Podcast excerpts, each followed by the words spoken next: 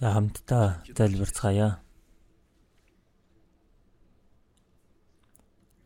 Биднийг хайрладаг ариун инэрэнгүй бидний бурхан аваа. Бурхан танаас холдон гим нүглийн дунд үлдэж байсан биднийг бурханы уур хилэн шүүлтийг авах ёстой байсан ч биднийг өрөвддөг тэр агуу хайраараа эзэн Есүс бид өхний авах ёстой байсан хараал шийтгэлийг бидний өмнөөс авч эзэн үхэж урсгасан тэр үнэт цусаар бидний гмийг мөнхөд угааж хийсэн ямар ч үлсэхгүй байхад биднийг аварч бурхны хүүхэд болгон мөнхөд бурхны улсад орох энэ алдарт нэгүслийн тань улмаас магтаал алдар ийг бурхан аавдандаа өргөж байна. Энэ цагт эзний өнөц цусаар золигдсон бид бүхэн эзэн таны өмнө хамтдаа цуглаад эзэн таны агуу хайр нэгүслийг магтан дуулж үгнээс тань суралцсан эзэнтэй хамт байдаг ариун сүрэг дотор биднийг нөхөрлүүлж байгаа талархаж байна. Энэ цагт бурхан та бидэнтэй хамт байгаад итгэж байна. Бидний хүн тус бүрийг ажиглан анхаарч бурхан та энэрэнгүй мутраараа улам бүр төшөнд болж бидний хүн тус бүрд хэрэгцээнийхэн дагуу бурхан та өг ариун сүнсний хүч чадлаараа хамт байж Бид бүхэн үлдсэн амьдралдаа жинхнээсээ бурхны хүүхдийн хувьд ичиг зүйлгүйгээр амьдарч чадхаар биднийг удирдаарай. Орон даяар байгаа мөн дэлхийд байгаа манай олон чуулганууд хүнд хэцүү айдалд итгэлээс ахин сайн мэдээг тарааж байгаа бүхий л ахан дүүс нарт эзэн та үг болон мэрэгэн ухаан ариун сүнсний хүч чадлаараа хамт байж эзний сайн мэдээг илүү зоригтой тунхаглан олон сүнснүүдийг эзэн тань руу удирдах аврах тэр агуу ажлыг гүйцэтгэж чадхад таажлаарай.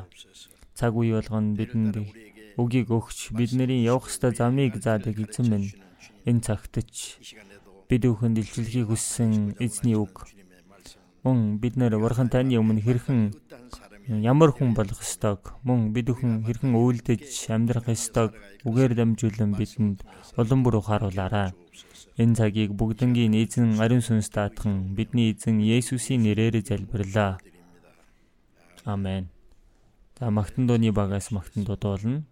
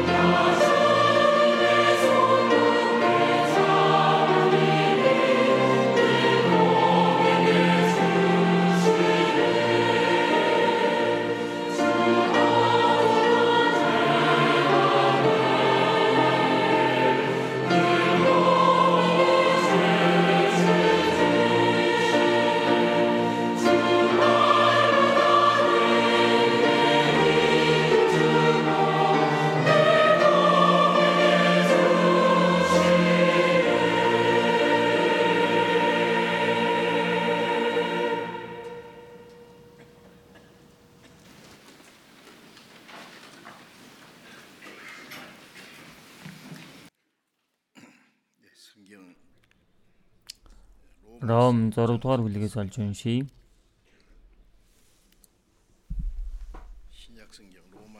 Шинэ гэрээ Ром 6 дугаар бүлэг байна.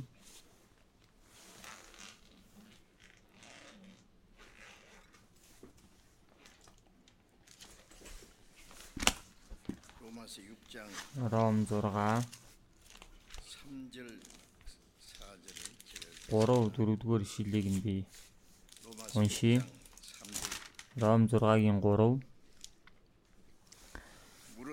Христ Есүс рүү баптизм хүртсэн бид цөмөөрөө түүний үхэл рүү баптизм хүртсэн гэдгийг та нар мэдэхгүй гэж юу?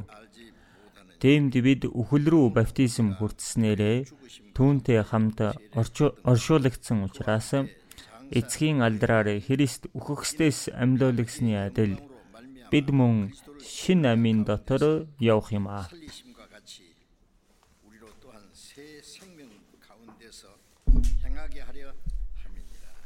За, тэр хүртэл уншия. Өнгөрсөн 1-7 хоногийн турш Японд Токиод За өвлийн зөвлөрөлт болон номлогч нарын зөвлөрөлтийг хийчихэд ирлээ. Японд бол сайн мэдээ тараах үнэхээр хэцүү тийм газар гэж бодогдож байна.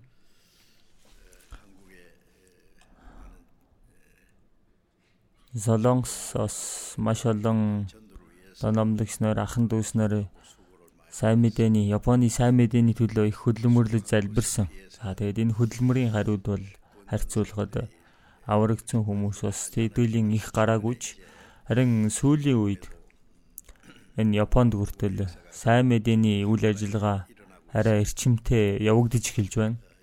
Энэ удаагийн өвлийн нь Японы 3 газарт цуглаад хийсэн. За энэ удаа Японы би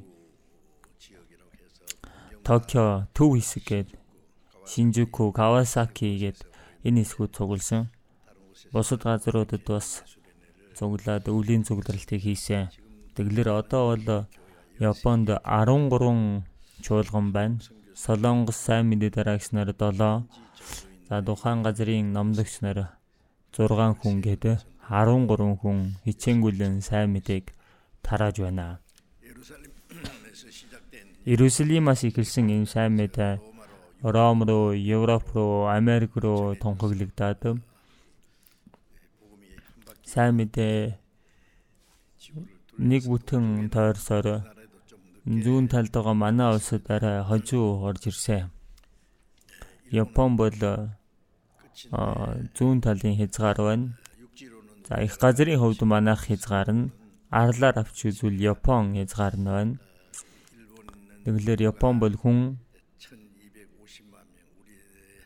нэг 112 сая орчим хүнтэй. Тэгэлэр манай хүн амаас нэг 2 дахин чахуу их хүн амтай. Эдий чуулган байгаа жигсэн. Тэгэлэр Христ итгэл одоо Солонгос шиг юм эрчимтэй биш байдаг.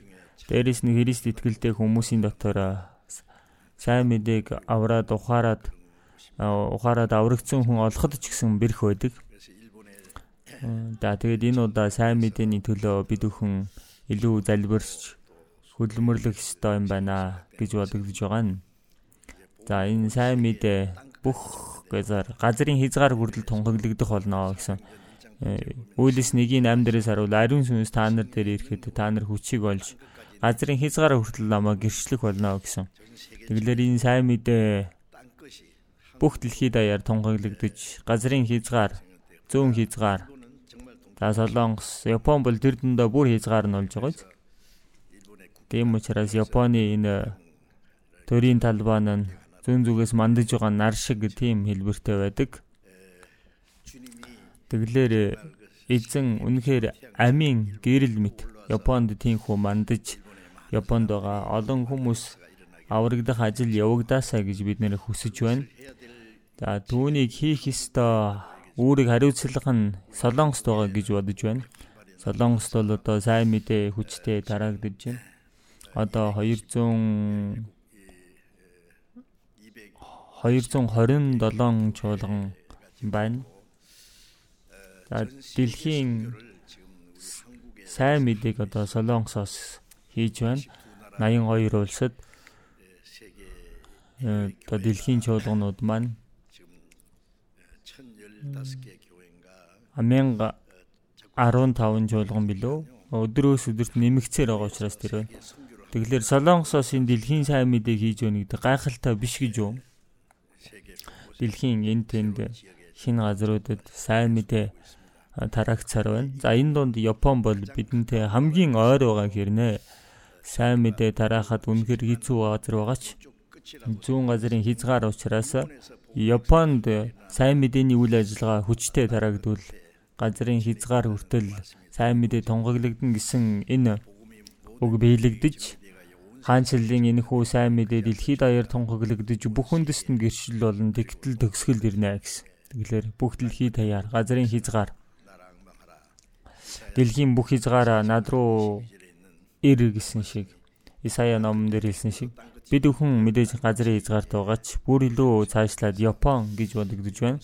Тэгэлэр Японы сайн мэдээний төлөө бид бүхэн улам бүр хичээнгүлэн залбирч хүчээ нэгтгэхэд Японд илүү олон сүнснүүд аврагдахыг хүсэж байна.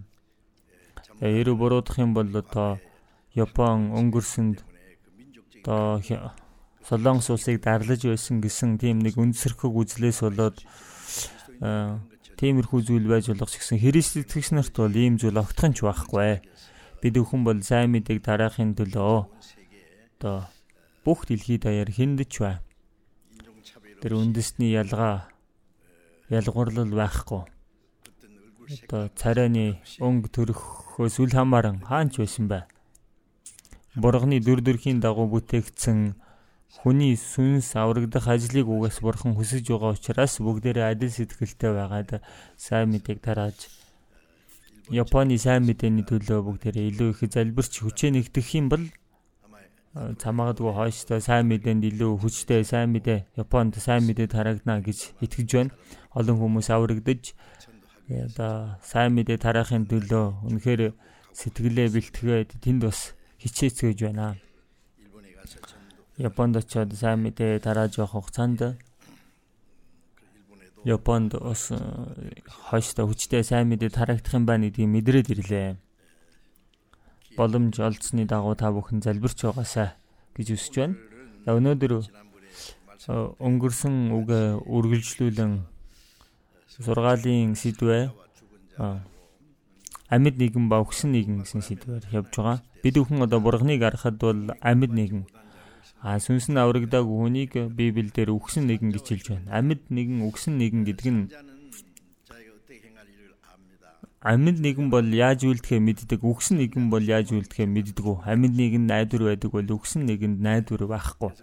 Тэгэлэр аврагдсан хүнийг бурхны өмнө амьд нэгэн гэж илэрхийлсэн үгс олон байдаг. Аврагдаж чадаагүй хүн бол үгсэн нэгэн гэсэн байна. Амьд нэгэн ба үгсэн нэгэн Дэндүү ялгаатай байдгийн адил аврагдсан хүн болон аврагдаагүй хүний ялгаа бол бид нэр энийг яаж ч зөөрлөж харьцуулах вэ? За бурхан болон бузар сүн соёрыг зөөрлөх боломжгүй диваажин тамыг яаж харонд нь харьцуулах вэ? Гэрэл харанхуу. Гэтэл амин нэгэн өгсөн нэгний ялгаа бол үүнтэй л адилхан ялгаатай байна. Тэгэлэр аврагдсан хүн бол бурхны хүүхэд, аврагдаагүй хүн бол бузар сүнсний хүүхдүүд гэж хэлсэн. Дивашн руу явах хүн болон там руу явах хүн. Бурханаар ерөөгцөн хүн болон хараагцсан хүн. Та ингэж хэлэхэд хүртэл эвгүй байгаа чи. Мата 25-ын 41-р ишлэл дээрээс харуул аврагдаагүй хүмүүсийг илэхтэй хараагдагста надаас зайл диавол болоо түүний тэнгэрэлч нарт бэлтгэсэн мөнх галдор аврагдаагүй хүн бол Бурхны нэгүсэл ерөөлийг эсвэртлээ эсэргүүцсэн учраас тэдний авах зүйл нь хараал гэж хэлсэн байна. Диавол болон түүний тэнгэрэлч нарт бэлтгэсэн мөнх гал орхоос өөр аргагүй. Тэгэхээр бид бүхэн түүнээс аврагцсан. Бид бүхэн энэ ертөнцийн амьдарч байгаа ч бид бүхэн ертөнцийн хүмүүсээс бүрэн тусгаар хүмүүс. Тийм учраас амьд нэгэн бурхны хүүхэд девайс руу явах тэр найдварыг олж авсан хүмүүс тийм биш хүнтэй адилхан амьдрах боломжтой юу? Библиэлд үүний талаар тасралтгүй илж байна. Тийм байх боломжгүй үстэй. Аврагдсан хүн хойштоо дахин гим нүгэл дотор амьдрах уу? Огт үгүй гэсэн байдаг. Энэ гим нүглээс болоод Есүс бидний өмнөөс өгч аварсан байхад бид нар яаж дахин гим хийх юм бэ? Аврагдсан хүн мөнхөд гим нүглээ уучлуулсан учраас одоо яг хуу гим нүгэл хийгээд амьдрч болох юм гэсэн бодол бол би бол одоо гим нүгэл хийсээр байна. Есүс та загалмаа дээр үгсээр байгаараа гэсэн сэтгэлтэй л адилхан байж байгаа шүү дээ. Тэгэхээр тийм байх боломжгүй. Энэ агуу бурхны нэгүслийг хүртсэн бид өхөн бид өхнийг хайрлаж бид өхний төлөө загалмаа дээр үгсэн эзэнний тэр хайр нэгүсэлд бид нэр хөдлөгдөөд бурхны хүүхэд болоод амьдардаг. Тэгээ бурхан биднийг бурхны хүүхэд шиг зөв зөвстэй амьдрахаар бурхны ам болон уг ариун сүнсний хүч чадлаар бид бүхэн тусалдаг гэж айлцсан байна. Бид бүхэн одоо аврагдсан юм чин чуулганда ирж очиод магтан дуудуулаад залбираад л за тэгэл хийж чадхаа хийчихэл өөрийнхөө амрыг ирж хайж амьдарч болдгоо мó. Тийм байж болохгүй. Аврагдсан хүн хэрхэн амьдрах ёстой вэ гэдг нь тогтоогдож гисэн байна. Дуулал 37 дугаар бүлэг дээрээс харуул бурхан хүний алхмууд аврагдсан хүний алхмууд эзнэр тогтоогдох хагаад замд нь тэр баярлдаг гэсэн. Аврагдсан хүн деважинд орох хүртэл хэрхэн амьдрах вэ гэдг нь бурхан тэр замыг нь тогтоочихсан байдаг би замыг чинь харуулна. Зааварлаж удирдах болно гэсэн байдаг. Дуулал 119 105 дээрээс харуул таны үг миний хүлдэх дэнлүү миний замдах гэрэл гэсэн. Энэ дэлхий дээрээс девайс руу орох хүртэл энэ замыг хилж байна. Тэгэлэр энэ ариун сүнс бид бүхэнд үгээр замыг гэрэлтүүлдэг. Хав аранхуй шүн гэрэл байхгүй бол замаа олж явж чадахгүй үстэй. Гэтэл эзэн бол эзний үг миний хөлдөх динлүү замдах гэрэл гэсэн. Тэгэхээр ариун сүнс бид бүхэнд энэ үгийг ухааруулдаг. Аврагдах үед ч гэсэн ухааруулсан. Аврагсны дараа жигсэн Христ итгэгч хүн хэрхэн амьдрах ёстойг үргэлж заадаг нэгэн байна. Тийм учраас бид бүхний алхам бүрийг дуулал 119-ийн 133 дээрээс харуул алхмуудыг минь үгэн дээрээ тогтоож алгамуудыг минь үгэн дээрээ бат тогтоож ямар ч ёс бус намайг ноёрхыг бүү зөвшөөрөч гэсэн үг байдаг. Тий. My step on the your word гэсэн. Тэгэхээр үгэн дээрээ миний алхмуудыг баг тогтоогооч гэсэн байна. Тэгэхээр алхам бүр маань энэ үгийг дагаад амьдрахаар тэгээ ёс бус намайг хизээч бүү ноёрхыг битгий зөвшөөрөөч гэсэн. Тэгэхээр бид нэр бусыг үлдэхгүй амьдарч болдог штэ. Аврагцсан хүн бид бүхэн одоо махбодтой амчин гим нүглийхгүй амьдарч чадах юм болов гэл тэгингээ өөрөө тэрийг өөртөө ингээд нийцүүлэх гэж гим нүгэл хийхгүй байх боломжгүй учраас яах чаргагүй гим хийдэг гэсэн тийм юм шалдаглаж болохгүй. Аврагцсан хүн Улам бүр бид өхний сэтгэл амьдрал өөрчлөгдөд байх юм бол гим нүгэл хийхгүй амьдрч болдог юм аа. Бурхны хүүхэд дахиад заавал гим хийх ёстой гэж юу? Улам бүр өөрчлөгсөөр байгаад девайсанд ороход зөкстэй хүн болж өөрчлөгдөх хэрэгтэй. Тийм учраас эзний өмнө очихдоо өө толб зэмлүүлэх зүйлгүй.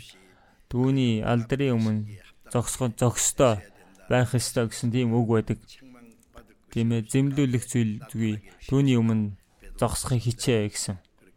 Хоёрдугаар бид нар 3 дээр дэгсэн. Тэглэр бид бүхэн аврагдсан хүмүүс, амьд нэгэн, энэ ертөнцийн хүмүүс бол өгсөн нэгэн. Бид бүхэн бол бурхны хүүхдүүд, тэднэр бол бурхны хүүхд, бузар сүнсний хүүхдүүд гэсэн. Бид нар деваачин түүний алдар сууд орох хүмүүс байна. Харин тэд бол бурхны өмнө шүүгдээд бузар сүнс болон Диавол болон түүний тэнгэр илс нарт бэлтгэсэн мөнх галд орохоор хүмүүс гэдгийг бид нар үргэл сэтгэлдээ байлгаж тэгэхээр амьд нэгний хувьд бурхны хүүхдийн хувьд тусгаарлагдаад амьдрах ёстой байна. Түүний төлөө залбирах хэрэгтэй. Түүний төлөө хичээх хэрэгтэй бид. Христ итгэгчнэр аврагдахынхаа өмнө шиг өөрийнхөө махуудын дур хүслүүдийг дагаад амьдраад байх боломжгүй. Дэм учраас амьд нэгэн ба үхсэн нэгэн гэсэн зүйлийг бид нэр ялгаж ойлгоод Бурхны өмнө одоо амьд хүмүүсийнхээ хувьд хэрхэн амьдрах ёстой вэ гэдг нь Библиэлд маш олон үгс гарсан байдаг. За тэр үгсээс бид бүхэн одоо сурч байна.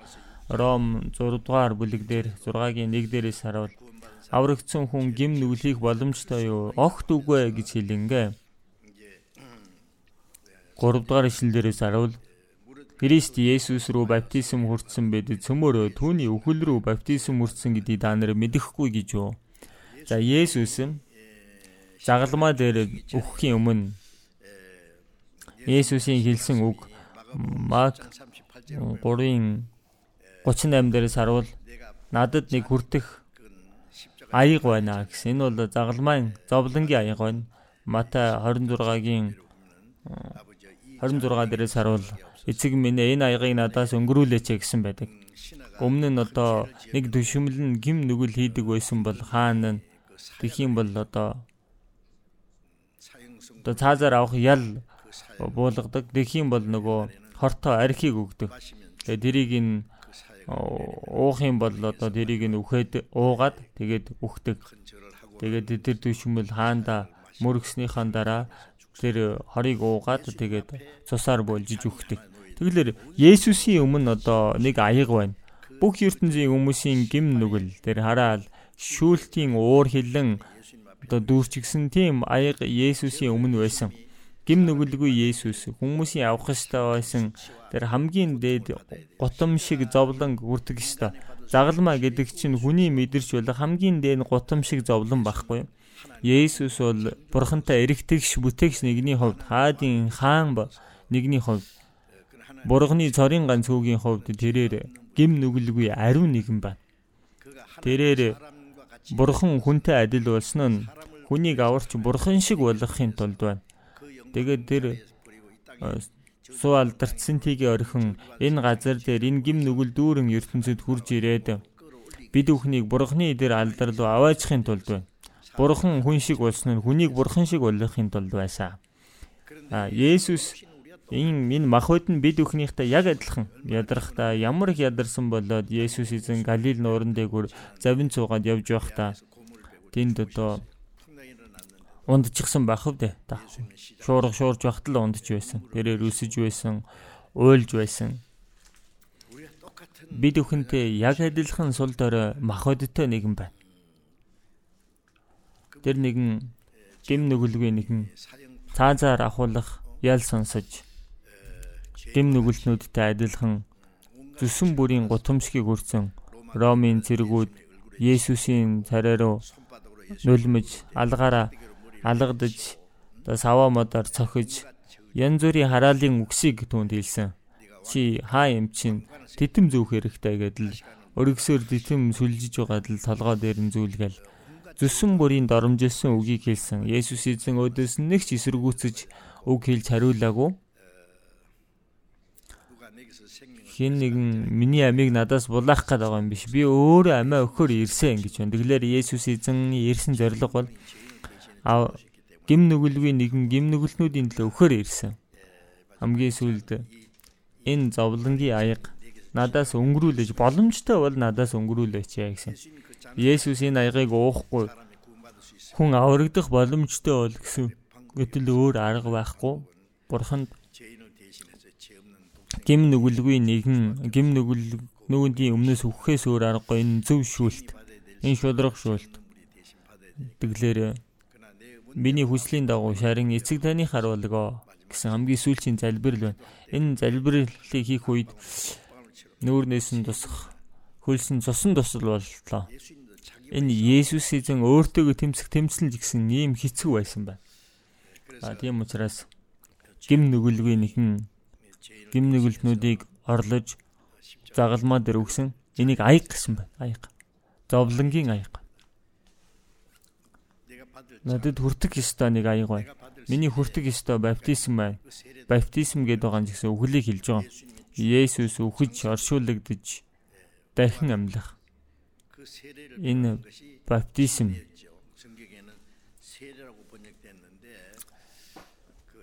За, баптизм гэж орчуулсан нь зөв юм. англиар жигсэн баптизм гэсэн байдаг. Усанд булхах, усанд орвол, усанд бүр бүрэн дүрэх гэсэн утгатай. Тэм учраас бүгд усан дотор бүрэн орохоор байдаг. Баптизм үртэн гэвэл тэгэлэр баптизм үртийн тулд ус руу бүрэн орно. За тэгээд уснаас гарч ирнэ. Өмнө нь католик чуулгануудад харах юм бол энэ баптизм хүртээх тийм одоо газар байдаг байсан. Эзэнтэй хамт өхөж оршуулгдсан, эзэнтэй хамт амьлшаан гэдгийг сэтгэлдээ даврагдах үед сэтгэл дотроо сүнслэгээр баптизм хүртэж байгаа. Эзэн өөхөх үед би ч өгсөн, би ч эзэнтэй хамт оршуулгдсан. Эзэнд итгэснээр одоо би эзэнтэй нэг болоод эзнийг амьлах үед би ч амьлсан юм аа. Эдгэлэр энэ үнэн эзэнтэй нэгдсэн юм аа. Тэгэлэр юм аврагдах үед сүнслэхээр үнэндээ эзэнтэй хамт өхөж оршуулгдсан, эзэнтэй хамт амьлуулагдсан юм. Ус болон сүнснээс төрнө гэж Иохан 3:5 дээрээс хэлсэн шүү дээ. Ус гэдэг байгаа нь шүүлтийг хэлж байна. Үерээр энэ ертөнцийг шүүсэн. За улаан тэнгисээр Египтийн зэргүүдийг бүгднгийн живүүлсэн. За энэ шүүлтийг илэрхийлж байгаа юм. Тэгэлэр ус гэдэг нь шударга байдлыг хэлж байна. Есүс бол бурхны зөвхт байдлыг хэрэгжүүл шударгыг хэрэгжүүлэхийн тулд загалмаа дээр өгөж оршуулгдсан. За тэгээд Есүс уснаас гарч ирсэн нь дахин амьллыг хэлж байгаа. Тийм учраас Есүсийн үхэл ба дахин амьллаар дахин дөрүүлсэн. Есүсийн үхэлээр золилт, дахин амьлал шин ам. Бид бүхэн шин амийг хүлээж авсан биз дээ. Энэ шин амийг авлаа гэдэг чинь Христийн сүнсийг авлаа гэсэн үг. Энэ адилхан үг байхгүй ариун сүнсийг авлаа. Христийн сүнс, ариун сүнс, Бурхны сүнс. Энэ ариун сүнс бол үглийн иргэшээлийг нурааж дахин амьллын ам байхгүй. Дахин амьллын ам. Дахин амьлсан эзэн дахин өөхөхгүйтэй адилхан дахин амьллын амийг хүртсэн хүмүүс бол дахиж өөхөхгүй. Үглийн иргэшээлээс чөлөөлөгдчихсэн. Итгэх үед энэ нь биелэгцэн юм. Баптизм хүртлээ гэдэг нь Сэтгэлдээ ингэж биелсэн зүйлсийг бурхны өмнө болон хүмүүсийн өмнө итгэлийн өчлийг хийж байгаа. Би эзэнтэй хамт өгөж оршуулгацсан. Оршуулгацсан гэвэл энэ ертөнцийн бүхий л хүсэл мөрөөдөл нь дууссан гэсэн. Одоо бурхны хүүхдийн хувьд шинэ амийн дотор төрсөн учраас одоо үлдсэн амьдралдаа бурхны хүсэл алдрын төлөө амьдрнаа гэсэн. Тэгэхээр Есүсийн үхэл ба амьлал, залилт ба шинэ ам гэж. Тийм учраас Баптизм гэдэг нэг хэлбэр төдий зүйл биш үнэхээр чухал зүйл. Есүс хүртэл жигсэн Йордан гол баптизм өртсөн биз дээ. Тийм учраас үхэж дахин амьлуулж үхэж оршуулгдж дахин амьлахыг харуулсан юм. Тэгэлэр аврагдсан хүмүүс ч гэсэн эзэн өөхөх үед би үхэж оршуулгдсан, эзэн амьлах үед би жигсэн амьлсан гэдгийг тунхагдж байгаа юм. Одоо би гэдэг хүн үхэж эзэн амьлсан. Хуучин хүн нь үхэж шинэ хүн амьлсан гэж байгаа. Тэгэхээр энэ маш чухал. Үүнийг одоо сэтгэлдээ биелсэн үннийг махбод талаас харуулж байгаа үйлдэл юм. Тэгэхээр аврагдаад баптизм хүртээгүй хүмүүс нь боломж олдох үед баптизм хүртэх нь үнэхээр хэрэгтэй. За тийм учраас энэ дээр Христ Есүстэй Есүс рүү баптизм хүртсэн байд цөмөрөө түүний өхөл рүү баптизм хүрсэн гэдгийг та нар мэдэхгүй гэж юу өгсөн байна. Тэгэлэр бид бүхэн аврагдах үед эзэнтэй хамт өхөж оршуулгдсан. Баптизм өртөх үед сэтгэлдээ биелсэн тэр үннийг илэрхийлж байгаа. Хүн хурмын ёслол хийж байгаа нь гэсэн. Хурмын ёслол хийчихэд хурим болчихж байгаа юм. Хурим хийхээс өмнө энэ хоёр хүн бие биенээ хайрлаж насан туршдаа амьдрахаар шийдсэн. Энэ хоёрын одоо хурим нэг болсон нийлсэн гэсэн. За үүнийг байж тээ Бурхан болон хүмүүсийн өмнө тунхаглаж байгаа нь хормын ёслол байна. За түүнтэй адилхан эзэнтэй хамт өхөж оршуулгдсан дахин амилсан гэж байгаа нь аврагсныг хэлж байна. Аврагдсан хүн энэ аврагдсан сэтгэлээ одоо баптизм хүртэх ёслолоор одоо тунхаглаж харуулж байгаа. Тийм учраас баптизм хүртээд аврагддгийн биш аврагдсан хүн баптизм хүртдэг байна. Аврагдаагүй хүмүүс нь баптизм хүртэх шаардлага байхгүй хүртсэн шаардлагагүй. Нэг хүн хэлэхдээ аврагдаагүй хүн баптизм хүртлээ гэж байгаа нь уурэ гимтэн, нойтон гимтэн боллоо л гэсэн үг гэсэн байдаг. Энэттэй юм ярьсан. Уу яг хав зүв байгаа байхгүй. Тэгэхээр ямар ч утга учиргүй гэсэн утгатай байна.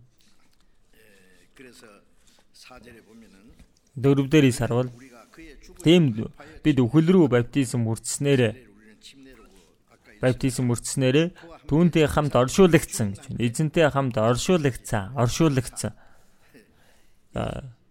Энэ ертөнцид хүмүүс амьд байхдаа хинч байсан бэ? Өөрийнх нь одоо хүсэл, төлөвлөгөө гэл бүхий л зүйлтэй байдаг үстэй тэрийгэ биелүүлэх гээл хэрэгжүүлэх гээл асар их зүтгэл гаргадаг.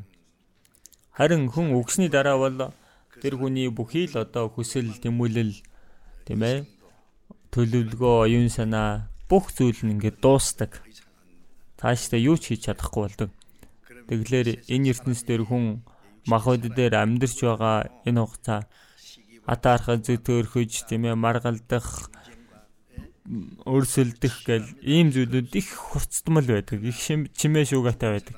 Харин өгсөн хүмүүсийн тэр оршуулгын газар очиод үзэх юм бол чив чимээгүй байдаг. Тэнд ямар ч хүсэл мөрөөдөл харга мөргөлдөн э, хэрүүл маргаан гэж байдаггүй. Бүх зүйл нь дууссан баг. Тэгэхээр аврагдахын өмнө өхөн энэ ертөнцийн хүмүүстэй ялгаа байхгүй бүхий л одоо хүсэл шунал төлөвлөгөө юмтай амьдарч байсан. Харин аврагдангууд а би ч эзэнтэй хамт үхэж оршуулгдчихсан юм байна. Эди жоохон сонин ч гэсэн бид нэр аль хэдийн өгчгсэн гэсэн үг байхгүй юу? Аврагдангуудаа л өгсөн. Тэгээд оршуулгдах оршуулгын ясал хийчихсэн. Тэм учраас тиймд бид өхөл рүү баптизм үрснээр түүндээ хамт оршуулгдсан учраас гэсэн байна. Тэгэлэр баптизм үртэх ёслол гэдэг нь оршуулгын ёслол байхгүй усанд орох үед бүрэн ордог үстэй бүх үе. Эзэнтэй амьд өгөж оршуулагцсан. Уснаас гарч ирэхдээ бол одоо бол зөвхт хүн болж амьд болж байна. Гим нүгэлтэн би өгч зөвхт хүн болж амьдарч байна. Би ертөнцийн хувьд өгсөн бурхны өмнө амьд нэгэн боллоо гэсэн. Шин амьын дотор дахиж өгөхгүй амьтайгаар төрлөө гэсэн. Одоо бол би шин амьдрал маань эхэлж байна гэснийг бурхны өмнө болон хүмүүсийн өмнө өчөж байгаа. Тийм цаг байгаа үстэй. Тэглэр орчуулагдсан учраас эцгийн алдраар Христ өгөхсдээс амьлуулагдсны адил бид мөн шин амийн дотор явах юм аа. Христ өгөхсдээс амьлуулагдсны адил бид өхөн жигсэн Христтэй хамт амьлуулагдсан. Аврагдсны дараа бол бид өхөн шин амийн дотор явах юм аа гэсэн байна. Өнөөдөр миний хэлэх гэж байгаа зүйл бол чухал агуулга нь одоо аврагдсан хүн бол шин ам шинэ хүн болчихсон байгаа үстэй. Бурхны хүүхэд болчихсон байна. Мөнхөд бурхны усад орох хүн болчихсон байна. Одоо бол бид бүхний амьдарч байгаа нь хуучин ам биш. Хуучин тэр ам хуучин арга гэдэг нь гим нүглийг хэлж байна. Гим нүглийг үхсэн үйлс гэсэн үхэгсдийн үйлс гэсэн шүү дээ. Одоо аврагдсан хүмүүс бол шинэ амийн дотор бурхны үг болон үнэн ариун сүнсийг дагаад амьдрах амьдралыг шин амийн дотор явж байгаа юм аа гэж хэлсэн байна. Тийм учраас шин амийн дотор явах юм аа гэдэг. Яагаад бид өхний гим нүглийн өмнөөс Есүс үхэж оршуулгадж дахин амьснаар түүнд итгэнгүүт бид өхөн эзэнтэй нэг болж байгаа байхгүй юу? 2 дугаар Коринт 5:14 дээрээс харуул Христийн хайр биднийг албаддаг. Учир нь нэг нь бүгдийн төлөө өгсөн тул бүгд өгсөн гэж бид ятгагцаа. Адам гэдэг ганц хүн гим нүгэл хийснээс хийснээр бүх хүн гим нүгэлтэн болгогдсон. Есүс гэдэг ганц нэгэн бүх хүний төлөө өгсөн. Тийм учраас бүгд өгсөн гэж ятгагцаа. Тэгэлэр Есүсийн энэ үхэл бүх хүний үхэлтэй адилхан гэсэн. Миний болон та бүхэн бүгд орж байгаа. Аврагдангуутал аа би эзэнтэй хамт үхэж оршуулгдсан юм байна. За эзэн ам дахин амьлах үед аа би ч гэсэн эзэнтэй хамт амьллаа, амьлуулагдлаа. Одоо шин амийн дотор одоо аврагдсан хүн бол шин амьтай болсон. Мөнхөд өөхөхгүй амьтай болсон. Бурхны амийг хилж байна. Христтэй яг адилхан. Тэр шин амийг олж авчихсан учраас одоо бид өхний амьдарч байгаа нь шин амийн дотор явах юм аа. Шин амийн дотор. Яаж энэ ойлгогдож байна уу? шин амийн дотор юмна гэж байна. Тэгэлэр аврагдаагүй хүмүүс бол одоо аврагдсан хүн шиг хизээч тэгж ариун сүнсийг дагаад шин амийн дотор амьдрах боломжгүй байдаг. Тийм учраас шин амийн дотор үйлдвэрлэхийн тулд явуулахын тулд эзэн бидний өмнөөс үгсэн дахин амилсан эдхэнгүүтэл одоо эзний тэр үхэл дахин амьлал минийх болчихсон. Эзэнтэй ингээд би нэгдэж гисэн байна гэсэн. Тэгэхээр эзэн шин амийн дотор амьдэрсэнтэй адилхан бид бүхэн ч гэсэн одоо шин амийн дотор үлдсэн амьдралаа өнгөрүүлэх хэрэгтэй. Үгсэн нэг нэг нэгэн шиг амьдрах биш харин амьд хүн болж шин амийн дотор явах юм аа. Үгсэн нэгэн бол үгсэн нэгнийхээ амьдралаар амьдрал үгсэн үйлсийг үйлдэл амьдрч байна гэсэн. Амтан хүн хоёр дэндүү өөр үстэй. Одоо сүүлийн үед одоо гэрийн тижээмбэл амтан гэл тийм тижээвэр нохоо байдаг. Одоо сүүлийн үед харуул энэ нохоо бараг хүн шиг дайлуулж байна. Хүүхдийн дэрэг дүрээ явжсэн. Ээ, өстө хөөхөн хүүхэд байх уу гэд хартал одоо нэг гүлэг байж идэг. Хөөхөн байгаа үстэй гэл гэлэгдэг. За энэ яг одоо одоо өөрийгөө одоо бараг хүн гэж бодно шүү дээ. Хүн шиг өөртөө хандуулах гэж үзэн. Хичнээн одоо өхөрцөн ч нохоо бол нохоогоор л байна шүү дээ.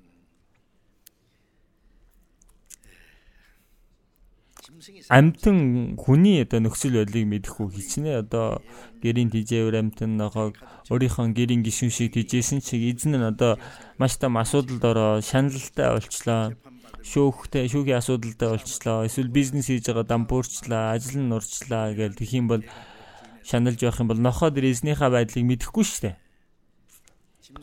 Амтан хүний нөхцөл байдлыг мэдэхгүйтэй адилхан дахин төрөөгүй хүн хижнээн одоо чуулган дээр очиод залбираад одоо тэгсэн чи бурхны талаар мэдэх боломжгүй. Бурхны хүслийг мэдэх боломжгүй, үлдэх боломжгүй. Үхэн нэг юм чинь шүү дээ. Амтан хүн хоёр өөр байдаг шиг аврагдаагүй хүн болон аврагдсан хүн өөр юм аа. Бодож байгаа нь өөр, ярьж байгаа нь өөр, амьдрч байгаа үнэлэмж, зорилго нь бүгд өөр байна шүү дээ. Угаасаа өөрч байх учиртай тийм биш гэж юу? Гэрэл харанхуй хоёр яаж адилхан байх юм бэ? Та учир нь Урд нь харанхуй байсан да нар өдгөө эзэн дотор гэрэл тул гэрлийн хүүхдүүд ёсоор юу. Гэрэл харанхуй хоёр хичнээн өөр үлээ. Тэглэр бид бүхэн одоо хуучин хүн маань эзэнтэй хамт өхөж оршуулгдчихсан. Эзэн дахин амилсан, дахиж өгөхгүй шинэ амийн дотор амилсан учраас одоо бид өхний амьдрч байгаа арга нь шинэ амийн дотор үйлдэх юм а гэсэн байна. Тийм учраас шинэ амийн дотор явах нь юу вэ гэдгийг сурах хэрэгтэй байна. Тэгэлэр дөрөвдүгээр ишлэлээр заравал Тиймд бид өхөл рүү баптизм өрснөөр түүнтэй хамт оршуулгдсан учраас эцгийн алдраас Христ өөхөхстээс амьлуулагсны адил бид мөн шин амийн дотор явах юм аа. Эцгийн алдраар гэж байна. Эцгийн алдраар гэдэг үг яагаад энэ дотор орчихсон явж байна вэ? Гим нүгэл дотор амьдарч байгаа хүн бол Бурхан руу нуруугаа харуулж гисэн Бурханыг одоо доромжилж амьдарч байна. Бузар сүнсийг дагаад амьдарч байна. Тэгэлэр бид бүхэн аврагдсныхаа дараа шин амийн дотор ингээд шин амийн дотор амьдрах юм бол Бурханд алдар болдог байна. Бид бүхнийг хүнийг Бурханы дүр төрхийн дагуу бүтээсэн Бурханы алдрын төлөө байдаг. Бурханы алдарт оруулахын тулд байдаг.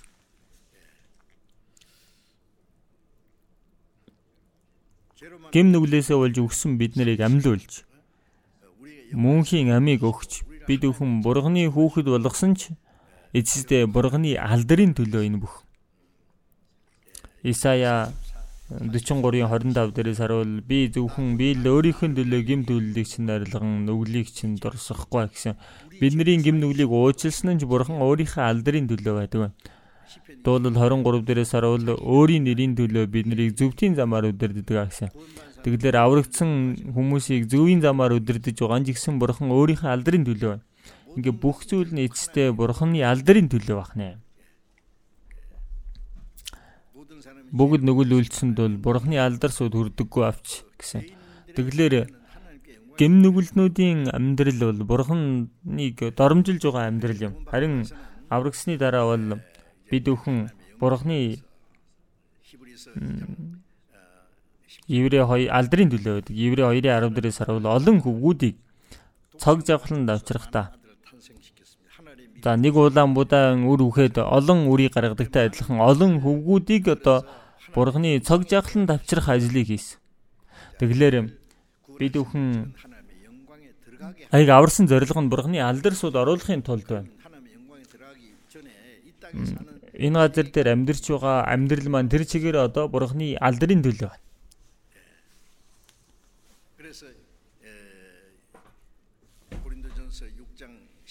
1-р Коринт 6-гийн 19 дээрээс харуул. Та нарыг үнтэйгээр худалдан авсан тул одоо эзэн өөрийнхөө цусаар биднийг худалдаж авсан. Одоо энэ миний бие ч, миний сэтгэл ч, миний сүнс ч эзнийх байхгүй, минийх биш. 1-р Коринт 7-гийн 23 дээрээс харуул. Үнэнхээр үнтэйгээр худалдаа авсан юм аа та нарыг. Тийм учраас хүмүүсийн бод бүү болох тун гэсэн байдаг.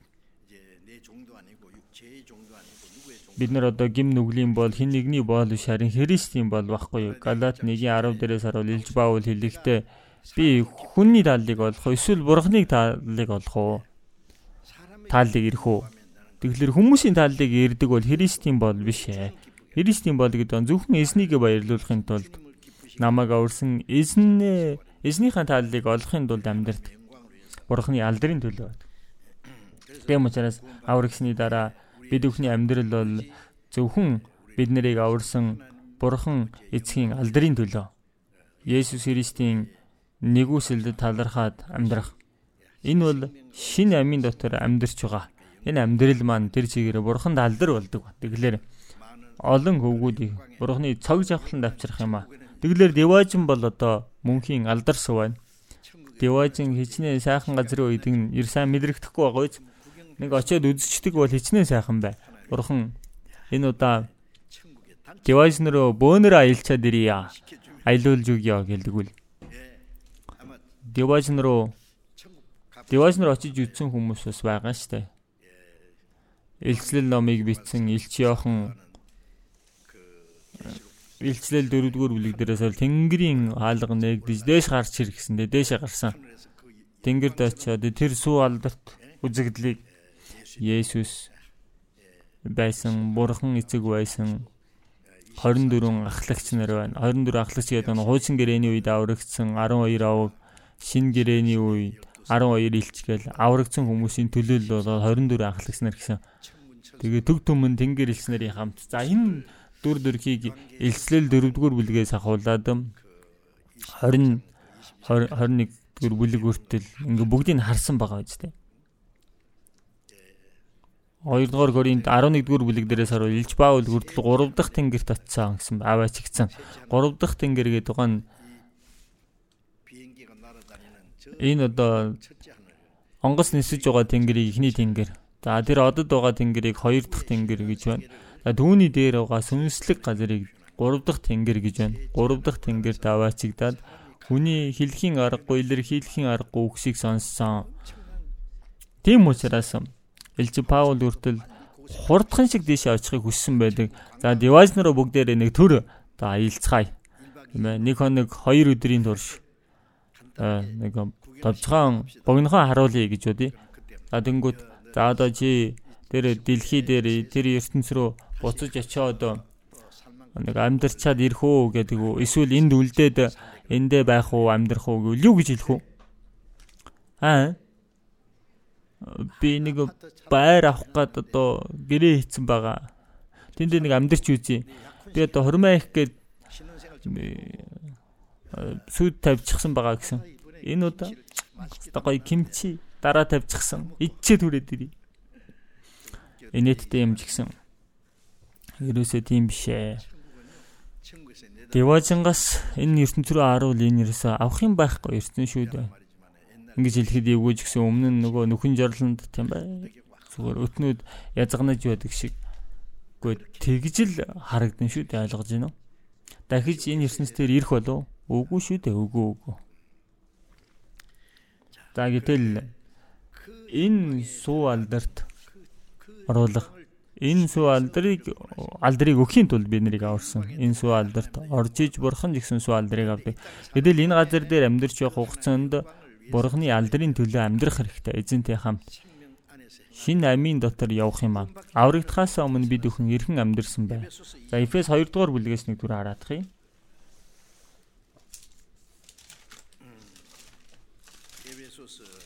Эфес 2 дугаар бүлэг байна.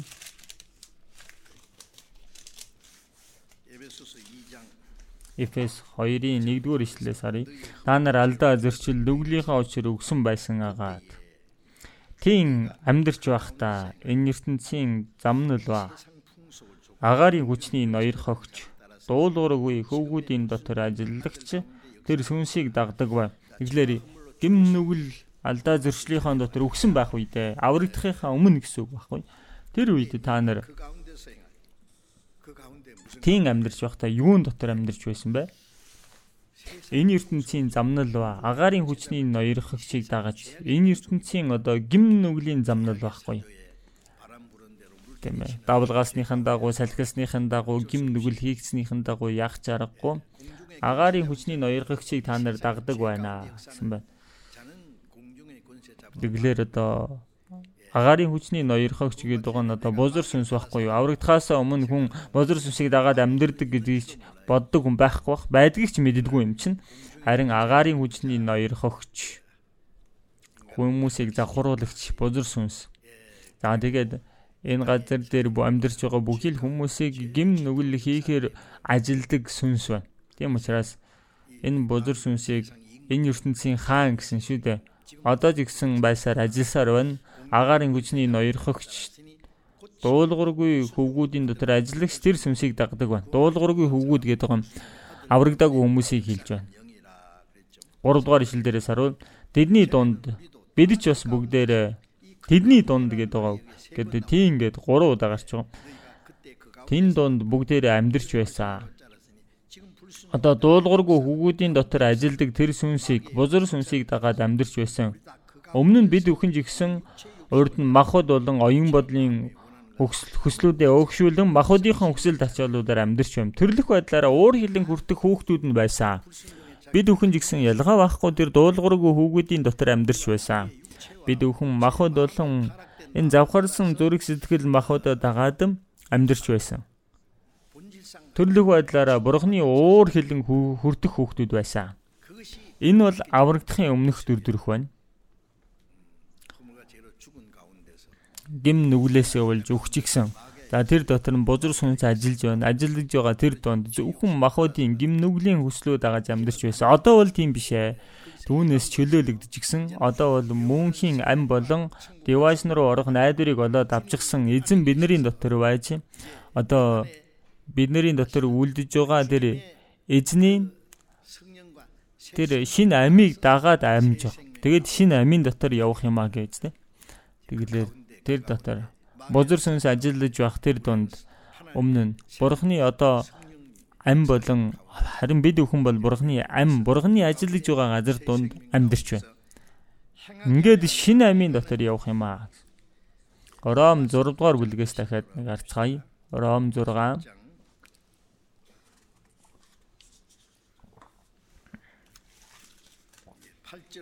8 9 байна. Хэрэг бид Христэдтэй хамт өгсөн бол мөн түүнтэй хамт амьдрах болно гэдэгтээ бид итгэдэг.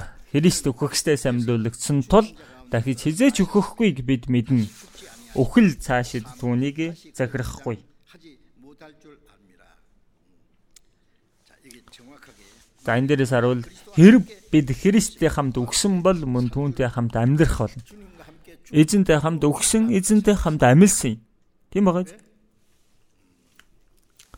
Бид бүхний энэ сэтгэл хуучин зан чанар эзэнтэй эзнийг өөхөх үед өгсөн эзнийг амьлах үед шинэ амийн дотор амьлсан байна. Эзний сүнс байж байх юм бол энэ Христийн сүнс та нарын дотор байх юм бол өгсөн би их чинь ам өгнө гэсэн. Эзэн миний дотор байж байгаа юм бол хизээж гисэн нэг өдөр энэ би би маань гисэн дахин өөхөхгүй суу алдарт цаг жавхлан биетэй болж өөрчлөгдөд эзний өмнө зогсон. Тэгэхээр мөн түүнтэй хамт амьдрах болно гэдэгтээ бид итгэдэг. Энэ нь удалгүй бид өхний энэ бие сүнслэг биеэр өөрчлөгдөөд дахин амьлах гэдгийг хэлж байгаагаас илүү энэ газар дээр амьдарч явах хугацаанд бид өхөн хуучин хүн үхэж шин ам шин амийн дотор эзэнтэй хамт амьдарч байна. Тэгээ 9 дээрээс харуул Христ үхэгчдээс амьдуулагчсан тул дахиж хизэж үхэхгүйг бид мэднэ. Үхэл цаашид түүнийг захирахгүй. Христ үхэгчдээс амьдуулагчсан амьдуулагчсан эзэн дахиж хизэж үхэхгүй. Гим нүгэлтнүүдийг орлож яг ганц удаа л үхсэн гим нүгэлтний төлөө хоёр удаа өгөх шаардлага байхгүй. Нэг удаа өгөж бид нүхний гим нүглийг мөнхөд уучлж, өглөө иргэшээлийг нурааж, энэ бузар сүнсний эрх мэдлийг нурааж, дахин амьснаар бид өхөнд шинэ амийг өгсөн. Өгчихсэн байна. Эзэн бол дахин өгөхгүй биетэй. Түүний зэрэгцээ бид өхөн жигсэн өгөхгүй эзэн бид өхний дотор байна. Бид өхөн жигсэн эзэнтэй хамт дахиж хизээж өгөхгүй үхэл гэдэг зүйл бүрэн бидэнд эзлэгдэж гисэн дарагдчихсан. За тэгээд эзэн энэ эзэн миний дотор амьдарч байна. Бид үхэн дахиж үхэж үхэх болов? Үхэл хизээч би нарыг дахиж захирахгүй. Үхэл дахиж хизээч эзнийг захирч чадахгүй адил. Дахин амилсан эзэн үхлийн иргэшээлийг ялж дахиж тэр бузар сүнс өглөө иргэшээл Есүсийг унгаж чадах болов хизээш тийм байх боломжгүй. Эзэн тэр эзэн миний дотор байна. Тэр эзэн миний ам болчихсон байна. Йохан 11-ийн 28 дээрээс харуул 25 дээрээс харуул би бол ам ба амьлал юм. Надад итгэдэг нь өхөвч амьлнаа. Өхөвч амьлнаа гэдэг нь махуудыг хэлж байна.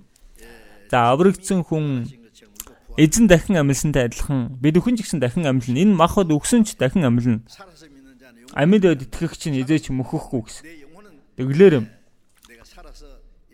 миний энэ сүнс одоо аврагдчихсан амийг олоож авчихсан. Хизээж өгөхгүй харин махад өгсөн ч дахиж амьлна харин сүнс бол мөнхөд хизээж өгөхгүй эзний амьтай адилхан болчихсон байна гайхалтай биш гэж юу Еврей 2 дугаар бүлэг дээрээс харуул Өглөө сайж бүх насаараа боолчлогддог гэсэн. Энэ одоо өвглийн иргэшээлийг бариад авчихсан бузар сүнс байж идэг. Тэгээд өвглийн хайцсаар боолчлогдож байдаг хүмүүс. Өгөхөөс хүмүүс нь дэндүү хайцгаадаг. За би телевизээр нэг харсан чинь нэг эхнэр нөхөр хоёр дэндүү зээл тавиад яа юу ч хийсэн ерөөсө болохгүй байгаа даа. Тэгээ цаашдаа ерөөсө амьдрах хүсэлгүй болчихсон хоёр охин ба. 11 настай 13 настай охин байсан. Хамтдаа амиа орлох гэдэг. За тэгээ нөгөө утаа тавьдаг түлш байгаа штэ. Тэрийг одоо гэр дотроо түлж хайчаад үүдээ төгжээд үхэх гэсэн чинь бага охин нь зүгээр хоолон захтнаад ханиалгаад унтаж байгаад босоод ирчихэж байгаа.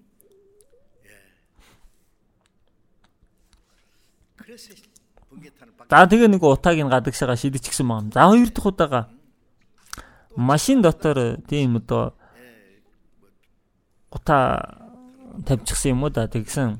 Тэгсэн чинь энэ одоо дахиад том охин нь сэрээд үхэж болдгоо дураараач үхэж болдгоо. Тэгсэн хоёр охиныхон хоолойг багал зурдаад алаа хайцсан баг. Тэ хүүхдээ зүгээр гадаа хайчихсан баг. За тэгчгээд өөрөөсөө өөхөх гэсэн чинь өөхөхгүй байгаад байгаа үстэй. Кэнэрэ өөхөх хүртэл өөрийнх нь дураар болдоггүй гэхэд тийм учраас бүр тэр хөдөө мохорд очиод нэг тариалан газар тариалангийн ажил тусалж ажлыг хийгээ байсан чинь За цагдаа үрж ирээ барьж авс хоёр хүүхдийг алцсан алуурчд байгаа үстэй очисон чинь нэгэнт сэтгэлдээ шийдчихсэн өччихсэн баг. Вэ тийм ээ би алсан. Таныг ирнэ гэж мэдчихсэн гэл. тэрийг харангаа. Хүн үхэн л гээд байгаа нь хормын төдий болохоос хоёр хүүхдээ одоо тийм ээ алцхаад өөрөөсөө өхөөгүй байж идэг. Тэгэхээр энэ амин таньсан энэ сэтгэл хүн дураараа үхэж чадахгүй байгаа үстэй. Тийм учраас зүгээр тэр чигээр шоронд хоригдсан. Тэглэр хүн өглөөс айцгаадаг. За зүгээр нь баа нэг тэгэл болохгүй л хүчил үз гэдэг нөгөө хам мөрөнд өсөрч өгөх гэж байгаа юм. За тэнгуутл хүмүүс очиж авраал татал гаргачихсан. Тэгэл амьд гарсан юу гэдэг вөхлөр. Өстө ёо яг өөхөх шахлаа штэ гэдэг. Дахиж тийм юм хийхгүй гэдэг байна. Өстө ёо яг өөхөх шахлаа гэсэн. Хам мөрөнд очиад өсөрж өгөх гэж очиж байгаа юм. Эндүү ханаа дүрээд хэцүү байх вэ гэд үхээгүй гэж байгаа. Юу яриад байгаа. Үхэн гэдэг чинь хүн зүгээр нэг энгийн зоригтой байгаад өгчдийм биш ээ. Тэгэхээр хүн өглөөс айцгааж за дүүний дараа яадаг вөхлөр холцохор амьдарч эхэлдэг тэр үеэс ахуулаад зүсэн бүрийн муу юм хийгээд л ингэж амьдрнөө тэгэж амьдрнөө ингэж амьдрсан ч үхэн тэгэж амьдрсан ч үхэн гэл одоо ингээд үхэхээр шийдэж гисэн хүмүүс бол дураараа гимнүгэл хийж амьдэрдэг. Шоронд орох юм бол ингэ нэгдгээ мэдсэн ингээл гэл. Хүмүүс байж тээ. А гэтэл харин Христэд итгэж бид өхөн бол дахиж өөхөхгүй амийг авчихсан байна. Энэ ертөнцийн хүмүүс амьд байсан ч өгсөн хүмүүс. Өөх юм бол мөнхөд өгсөн нэгнүүддээ очино. Харин Христ итгэгч хүн бол энэ махуд маань өгсөн чамлна амьд байгаа хүн нь мөнхөд өгөхгүй бид хүн өгсөн ч амьд байсан ч мөнхөд амьд байна. Одоо бид бүхэн шинэ амийн дотор явж байна. Эзний амин дотор. Тийм учраас Ром 6-гийн 6-гийн 10 дугаар ишлэлээрээс харуул учир нь түүний өгсөн өхлийн хувьд тэр нэг удаа нүгэлд өгсөн бөгөөд харин түүний амьдрдаг амьдралын хувьд Тэр бурханд амьдардаг. Түүнчлэн та нар өөрсдийгөө нүгэлд өгсөн боловч бурханд Христ Есүсээр амьд байгаагаа тооцоо. Бид бүхэн жигсэн нүглийн хувьд өгсөн боловч энэ юу гэсэн үг вэ? Би энэ ертөнцийн нүглийн өмнө л өгсөн хүн. Энэ өгсөн гим нүглийн өмнө бол би гэдэг хүн өгчихсэн. Бурхны өмнө харин амьд байна. Бурхны өмнө бид бүхэн амьд нэгэн байхгүй. Бид нар энэ ертөнцийн өмнө бол өгсөн нэгэн гэдгээ мэдэх хэрэгтэй. Тэгэлэр өгсөн нэгэн гэдэг энэ ертөнцийн хүсэл зүйл байх өгсөв. Үгээр ингээд дууссан байх хэрэгтэй. Гим нүгэлтний ажил дууссан. Одоо бурхны өмнө бид нэр амьд байгаа. Мөнхөд өөхөхгүй амин дотор амилжчихсан байна. Тийм учраас өгсөн хүмүүс шиг найдваргүй хулцгар тэгж амьдэрч болох юм уу гэсэн. Бурхны өмнө амьд байгаагаа тооц гэсэн байна. Амьд нэгэн байхгүй юу? Тэгэхээр амьд нэгнийхээ хувьд өөрийгөө зөкстэй хүлээн зөвшөөр нэг нь бүгдийн төлөө өгсөн учраас бүгд өгсөн гэж ятгагцсан. Есүс энэ дотор бүх зүйл өгчихсэн ингээд гим нүгэл дуусчихсан гэж бид нэр итгэдэг үстэй. Одоо Есүс амьснаар одоо бид бүхэн бурхны өмнө амьд нэгэн гэдгээр өөрийгөө тооцдог тэгж итгэдэг бай. За тэгээд амьдрах хэрэгтэй бид өхөн амьд нэгэн гэдгээ мартаж болохгүй. Өгсөн хүмүүс шиг амьдрах боломжгүй. Амьд нэгэн болон өгсөн нэгэн төстэй гэж юу?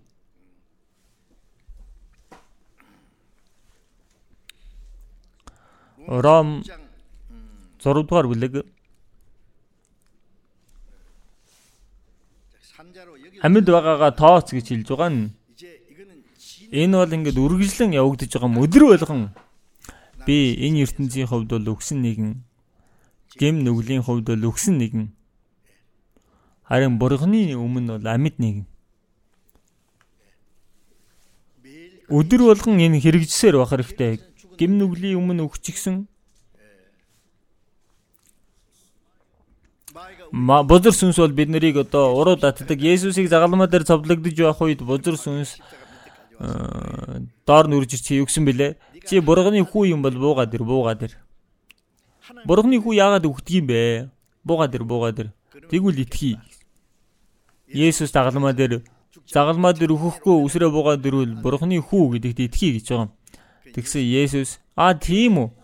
Намайг тийм юм чадахгүй гэж бодоо юу гэдэл үсрээ буугаад ирлээ гэж бодъё. Тэгэх юм бол бурхны нөлөөлгөө бүгд нурж байгаа юм. Тийм байгаа ч тийм. Би загалмаа дээр хавдагдаж та нар бол намайг уруулаацсан ч би очихгүй ээ. Би үхэж байна гэсэн. Энэ ертөнц намайг уруулаацсан ч би эзэнтэй хамт өгчихсэн, оршуулгдчихсан. Цааш надад хэрэггүй юм яриха болоо. Бузар сүнсний үгэнд орно гэж чи бодоо юу? Үгүй ээ. Загалмаа дээр би цовдлогцсон. Өгчихсэн гэж. Одоо бурхны төлөө би амьдрэх хүн болсон. Бурхны амин дотор би одоо нуугдчихсан байна. Дахиж өгөхөөргүй би дотор орчихсон байна. Тийм учраас Колосей 3-ын 3 дээрээс харуул та нарын ам Христтэй хамт бурханд нууцлагдсан. Та нарын ам Христ дотор Христтэй хамт бурхан дотор нууцлагдчихсан. Бидний ам бол бурханы амин дотор ингээд бүгд орчихсон байна гэсэн. Бидний ам мөнхийн амин дотор тэр дотор орчихсон. Нууцлагдчихсан байна. Бүрэн хамгаалагдчихсан байна гэсэн. Йохан 10-ын 28 дахь ишлэлээр би тэдэнд мөнх амиг өгнө. Тэд хизээч мөхөхгүй бөгөөд.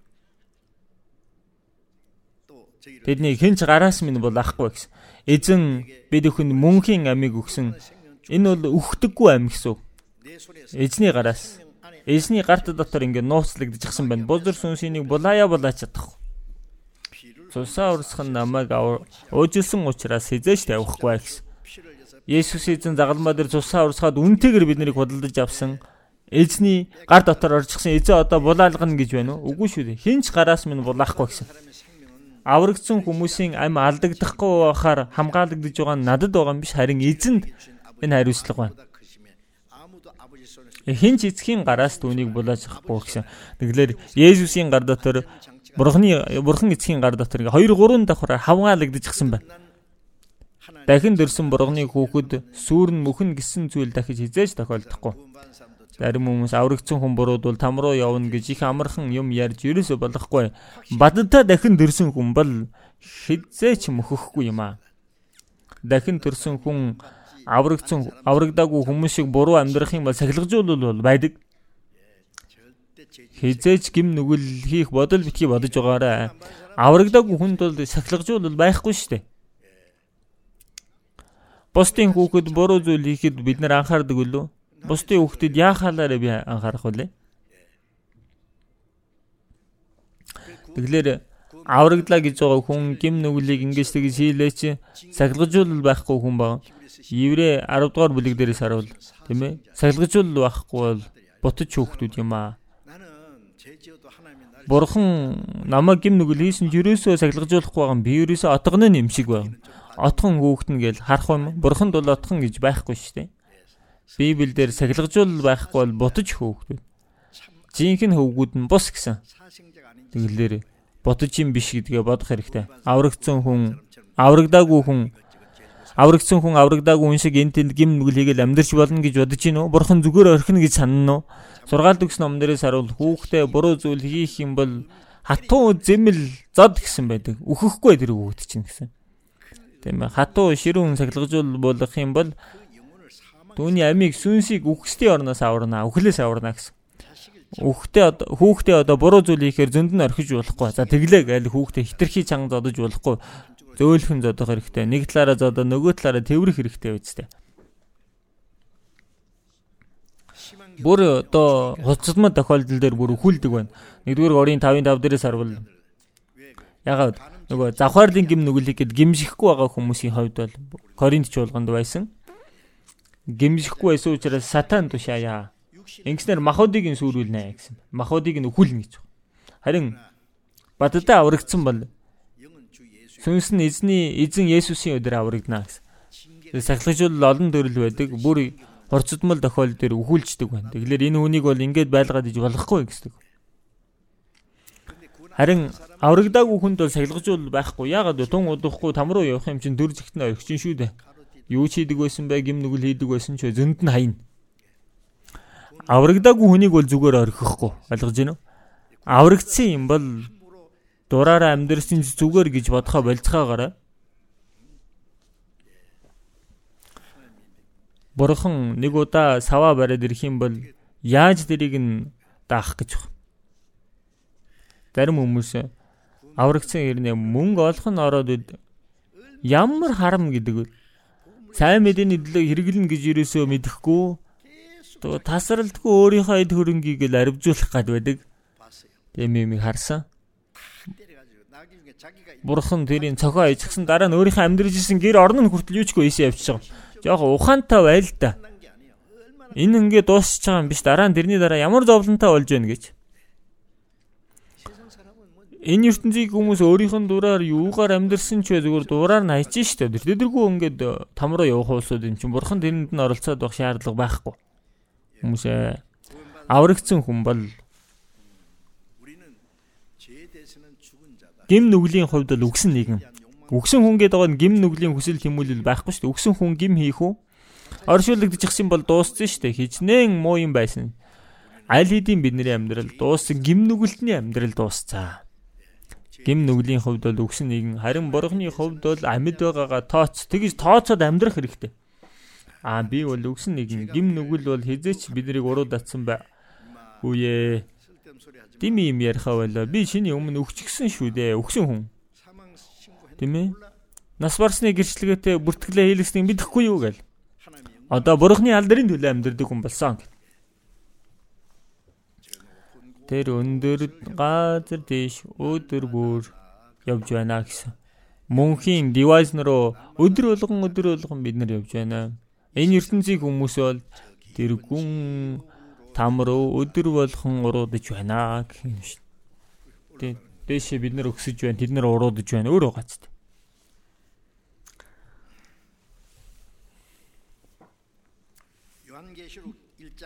Илчлэл 1-ийн 18 дугаар ишлэлээс дүр харъя. Илчлэл 1-ийн 18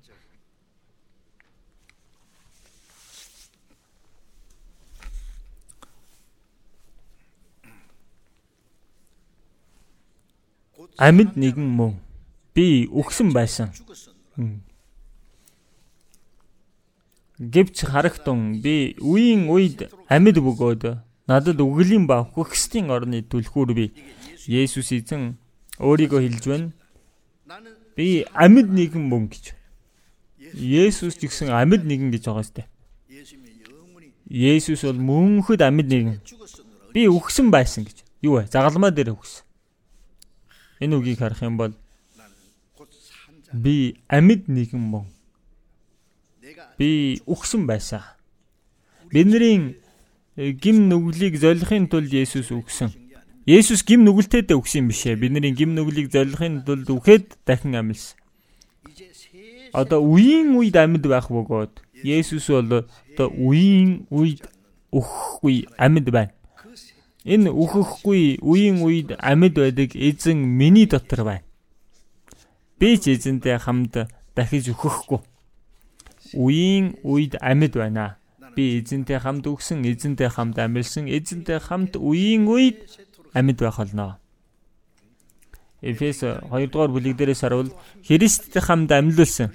Христтэй хамт тэнгэрт суулгасан гэж байна. Бид нэр хараахан тэнгэрт деважинд очиагүй байгаа гэсэн деважинд очиод суух суудал маань баталгаатай болчихсон. Христтэй хамт тэнд суулгасан гэсэн.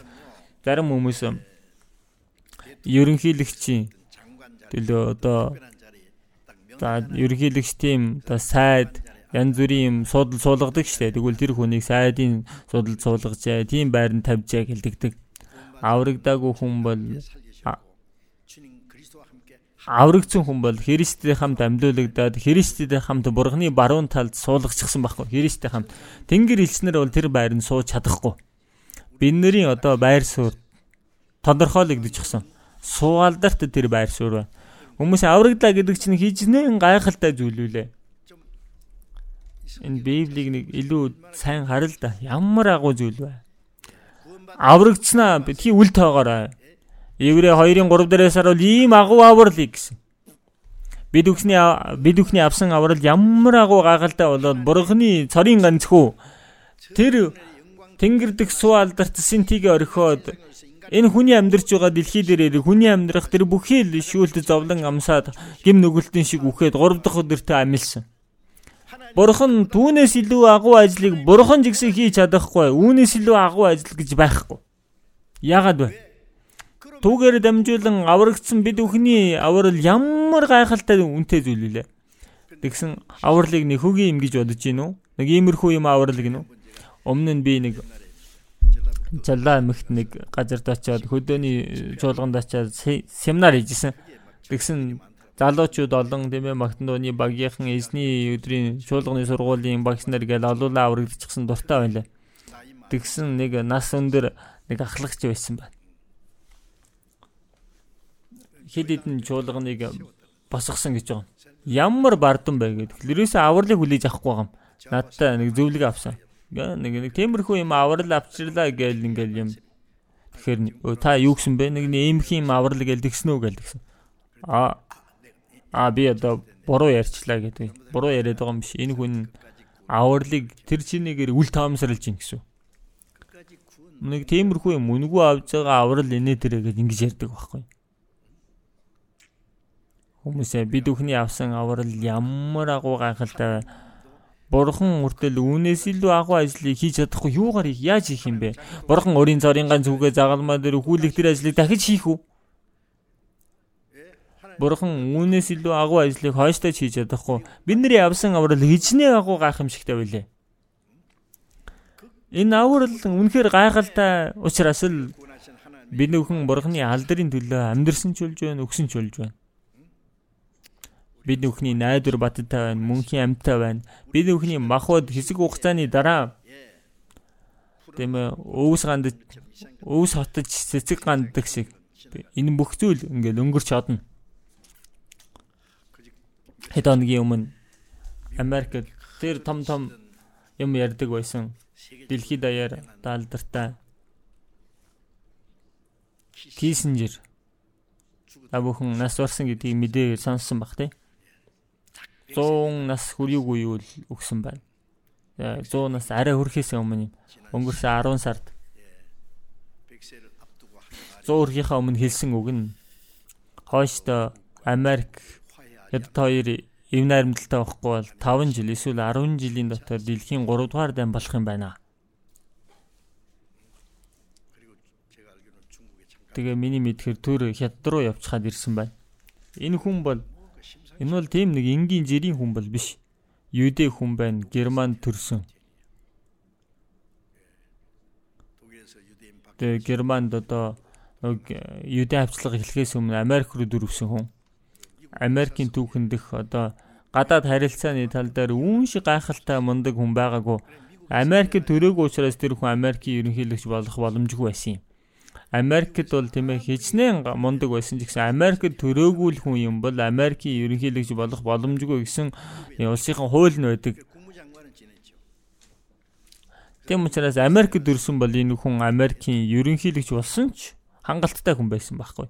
Үнэхээр гайхалтай хүн байсан. Тэр хүн ч гэсэн явчихсан бүгд л явдаг хорвоо. Би ч явж байна. Чи ч явж байна гэл. Энэ ертөнцийг битгий нэг тийм урт төсөөлөөрөө нэг өдрийн дотор юу болохоо мэдэхгүй л богинохон л бодоод л тийм ээ богинохон амьдрах хэрэгтэй.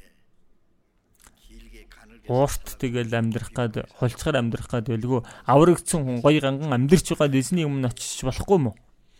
Бид нар энэ ертөнцийн удаан хугацаанд сайхан амьдрах нь бидний найдвар ерөөсөө биш ээ. Энэ ертөнцийн удаан амьдралаа гэсэн чи зовлонгоос л өөр юу ах вэ? ядуу хүмүүс нь ядуугаараа зовлонд нь баян хүмүүс нь баян баянаараа шаналгаатай. Сүүлийн үед ерөнхийлөгчийг харах юм бол энд өрөвдөлтэй. Энэ хүү юу хийж явж байгаад ингэж ерөнхийлөгч очоод ингэж зовж идэм.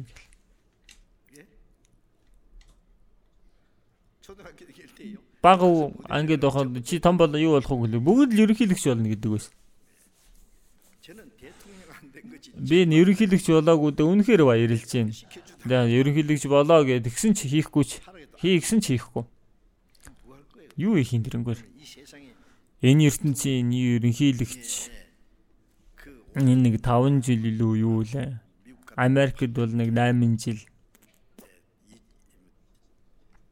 та сонгогдлоо гэсэн чи үүнээс илүү энэ номлогч хүний нэг жилийн ажил хамаагүй илүү агуу үнэтэй ажил байхгүй. Америкийн ерөнхийлөгч юу гэдэг 4 жил 8 жил хийсэн чи ямар ч хэрэг байхгүй номлогч хүний Номлогчоор зогсохгүй Христ итгэгчөний нэг жилийн амьдарч байгаа төлөвлөгөө бурганы өмнө бол хамаагүй илүү үнцэнтэй суу алдартай.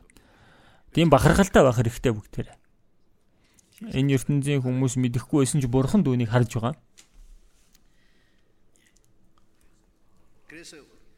Тийм учраас бид хүн гэсэн одоо Есүс шиг амьд нэгэн үеийн үед амьд байх болно. Дахиж өөхөхгүй. Үхэл цаашид бид нарыг захирч чадахгүй. Үеийн үед амьд байдаг. Эзэнтэй миний амь нэг юм аа. Хоорондоо нэгдэж гисэн. Тийм учраас амьлал болох эзэн миний дотор амьд оршин байна. Миний махад өгсөн ч би эзэнтэй хамт цуалдартай биетэй болж амьдрах болно. Миний сүнс хизээч өгөхгүй. Галаат 2 дугаар бүлгээс нэг дүр харцгаая.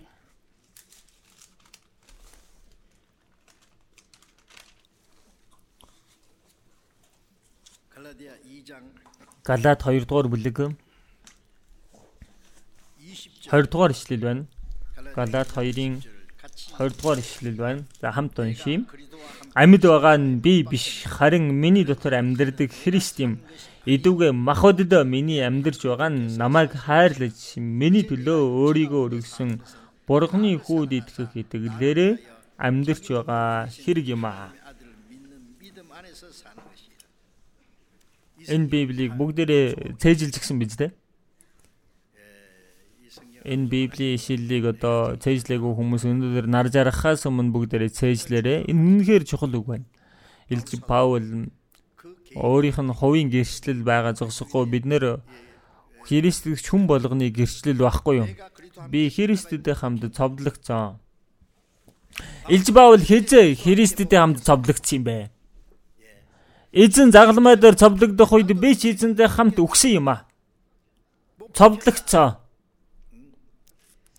Галаат 5-ын 24 дээрээс харуул Христ Есүс тамаатай хүмүүс өөрсдийн махуудыг бозор хүсэл тачаалын хамт загалмаа цовдлсон ажаа гэж байна. Христ Есүсийн хүмүүс чинь бид юм байгаа үстэй. Христ Есүсийн хүмүүс өөрсдийнхөө махуудын хүсэл тачаалыг загалмаа дээр цовдлжсэн гэж байна. Бид нэр эзэнтэй хамт загалмаа дээр хамтдаа цовдлогдоод өгчихсэн гэдгээ мэдэх хэрэгтэй. Эзэн өөхөх үед би ч өгсөн. Итгэнгүүт Эзний тэр хийсэн үйлс минийх болж байгаа.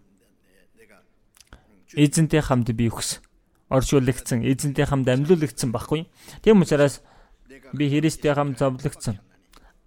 Би Христтэй хамт зовлогдсон гэж байгаа нь миний одоо бодол төлөвлөгөө, миний шунал хүсэл энэ бүхий л зүйл эзэнтэй хамт өгөж оршуулгдсан.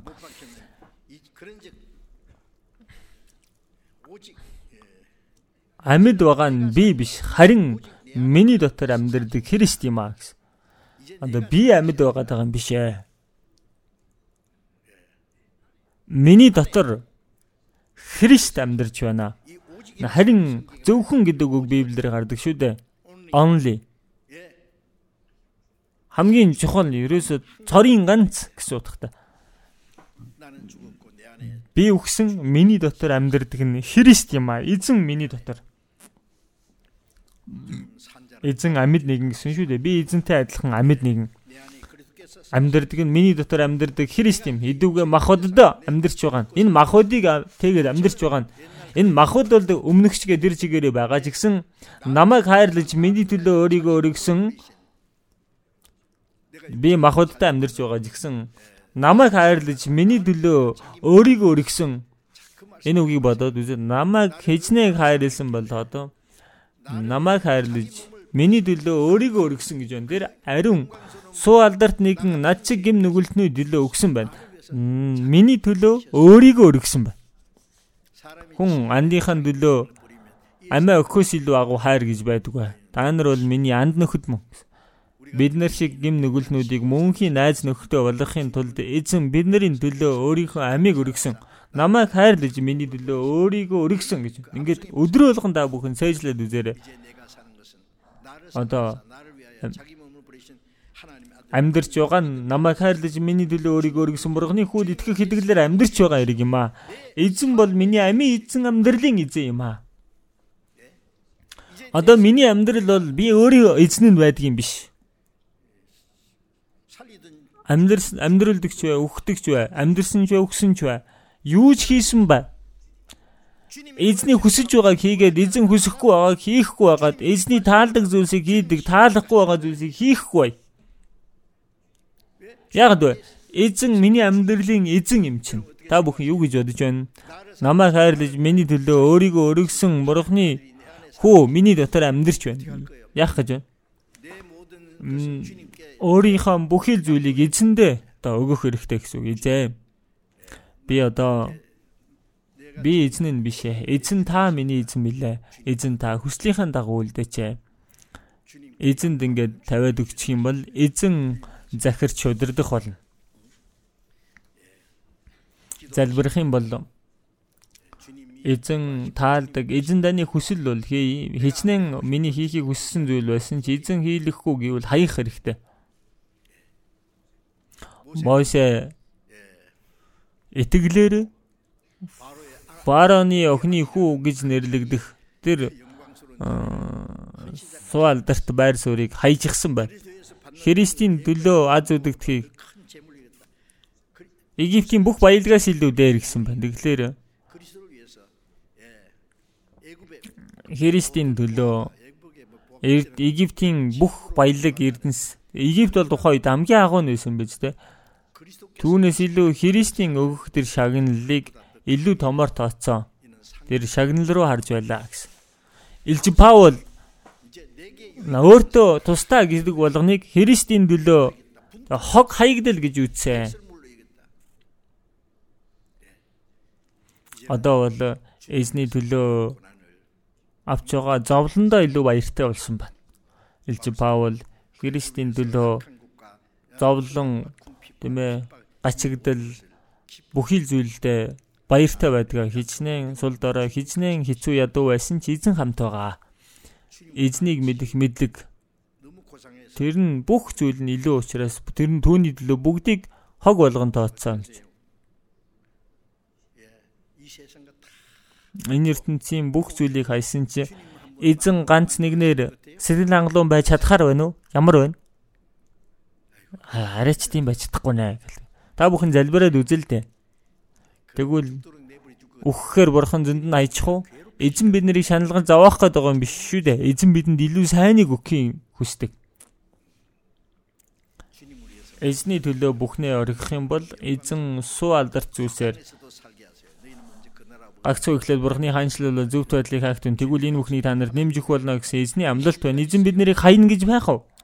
Библиэс дахиад нэг ишлэл харъя. 1-р Петр 1-р бүлэг байна. 1-р Петр 3-р бүлгээс харъя. 1-р Петр 3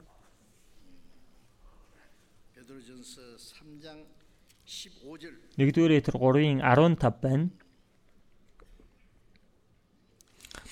Христ эзнийг зүрхэндээ тусгаарлан нандин. За энэ хүртэл уншия. Та нар Христ эзнийг зүрхэндээ тусгаарлан нандин. Тэглээрээ энэ үгийг илүү дэлгэрэнгүй орчуулгыг харсан чинь. Тэгэхээр та нар өөрсдийн Христийг эзнийхэн дотор одоо эзнээ болгоод ингээд эзнээ илүү алдаршуулж ариун болгох хэрэгтэй гэсэн байна. Эзэн бол миний эзэн байна эзнийг өөрийнхөө сэтгэлийн эзэн болгох хэрэгтэй. Одоо миний дотор ямар нэгэн хүн эзэн болох боломжгүй.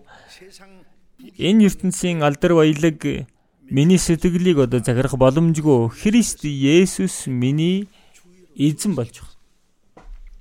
Тэгвэл эзнээ бид нар яах вэ? Миний дотор байгаа эзнээ бид нар ариун байлгах хэрэгтэй. Тийм эзэн таны аава таны алдар ариунаар дуурсдгаа гэсэн Тэгэхээр Аава таны алдар ариунаар дуурсдгаа гэсэн. Тэгсэн хизээ чи намайг ариунаар дуурсгуулсан юм бэ гэж бурхан асууна үстэй. Амаарал бол эзэн та таны алдар ариунаар дуурсдгаа гэж хэллээгээд болчих юм уу? Үгүй шүү дээ. Бидний сэтгэл амьдрал эзнийг хамгийн эрхэмлэж нандинаж байж жижил эзний нэр алдар ариунаар дуурсгуулна шүү дээ.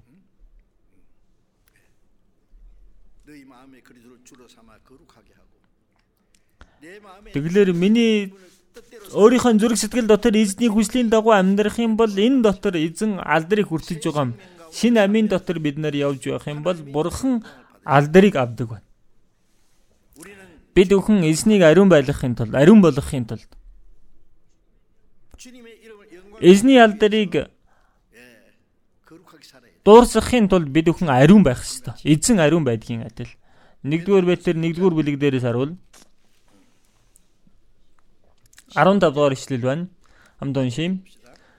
Харин даанарыг дуудсан ариун нэгний адил өөрсдийн бүхэл зам байдалда бас ариун байх тун. Даанарыг дуудсан бурхан ариун шүү дээ. Ариун нэгний адил өөрсдийн бүхэл зам байдалда бас ариун байх тун. Түүний дараа би ариун тул та нар бас ариун байх тун гэсэн. Тэгэлэр би ариун адил та нар бас ариун бай гэсэн. Ариун гэдэг байгаа нь энэ ертөнцийн гим нүглээс тусгаарлагдахыг хэлж байна. Та нар тэдний дүнээс гарч бузар юмд бүү хэрэгсэн. Хүр ихсэн. Энэ ертөнцийн цэс тусгаар амьдрахыг хэлж байгаа. Бузар юмд бүү хүр ихсэн. За тэгээд 2 дугаар Коринт 7-гийн 1-р ишлэл дээрээс харавал Бурханаас имэж ариун чанарыг төгс болгоё. Тэгэлэр өөрсдийгөө мах бодийн ба сүнсний бүхэл бохироос цэвэрлэе гэсэн байна. Тэгэлэр бид өхөн Бурханаас имэж юу вэ?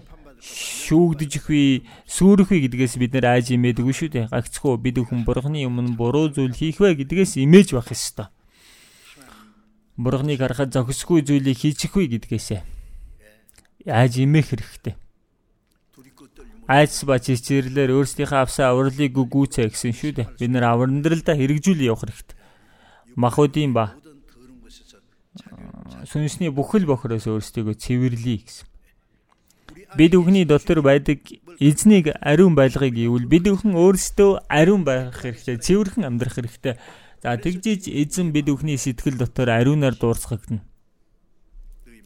Та нар Христийг эзэн хэмээн зүрхэндээ тусгаарлан андигна гэж. Бид бүхний амьдрал тийм байх хэрэгтэй гэсэн үг. Тэгэхээр эзэн миний дотор байгаа гэж байгаа хилэнгээ өөрийнх нь дураар амьдраад явдаг бол эзэн гуниглах болно шүү дээ. Тийм байж болохгүй шүү дээ. Эцэг ихээ хайрладаг бол эцэг ихтэй сайн үйлчлэе гэж ивэл эцэг ихээ баярлуулах хэрэгтэй шүү дээ.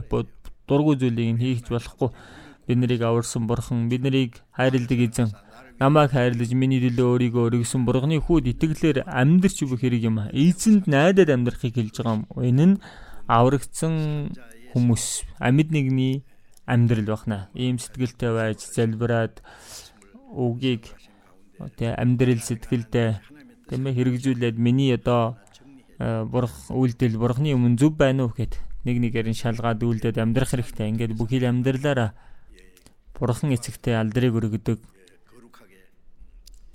Ариун бурханы таалдаг амьдрал байхын төлөө хичээе. За залбирцгаая. Энэрэнгүй бидний бурхан аваа. Бурхан таны тогтоосон төгсгөлийн үед энэ ертөнц гим нүгэл хэдий дүүрэн байгаач. Энэ бүхэн дундаас бид нарыг аварч ариунаар тусгаарлсан эзэн минь талархаж байна. Бид бүхнийг аварч эзэн Бид бүхний дотор амьд байж, бид бүхэнд мөнхийн ам болон найдвар болж, бид бүхний алдар болсон эзэн минь. Бид бүхэн сэтгэл амьдралдаа зөвхөн эзэн та ариунаар дурсгагдж, эзэн танд таалагдахыг бид бүхэн хүсэж байна. Эзэн минь бид бүхний сэтгэл амьдралд эзэн таныг харахад зогсгүй зүйл байгаа бол эзэн та үг ариун сүнсээр ухааруулж бид нарыг түүнээс тусгаарлаж энэ ертөнцийн хоосон зүйлсүүдийг өөрсдөөсөө хаяад өөрсдийнхөө дотор байгаа эзний ариун байдлын төлөө, бурхны алдрын төлөө дахин ирэх эзний хүсн тэмүүлсэн тэм сэтгэлтэйгээр эзэн таны хүслийн дагуу амьдрахаар та биднийг удирдаарай. Бидний үлдсэн амьдралыг эзэн та захираарай. Бидний эзэн Есүсийн нэрээр залбирлаа. Амен.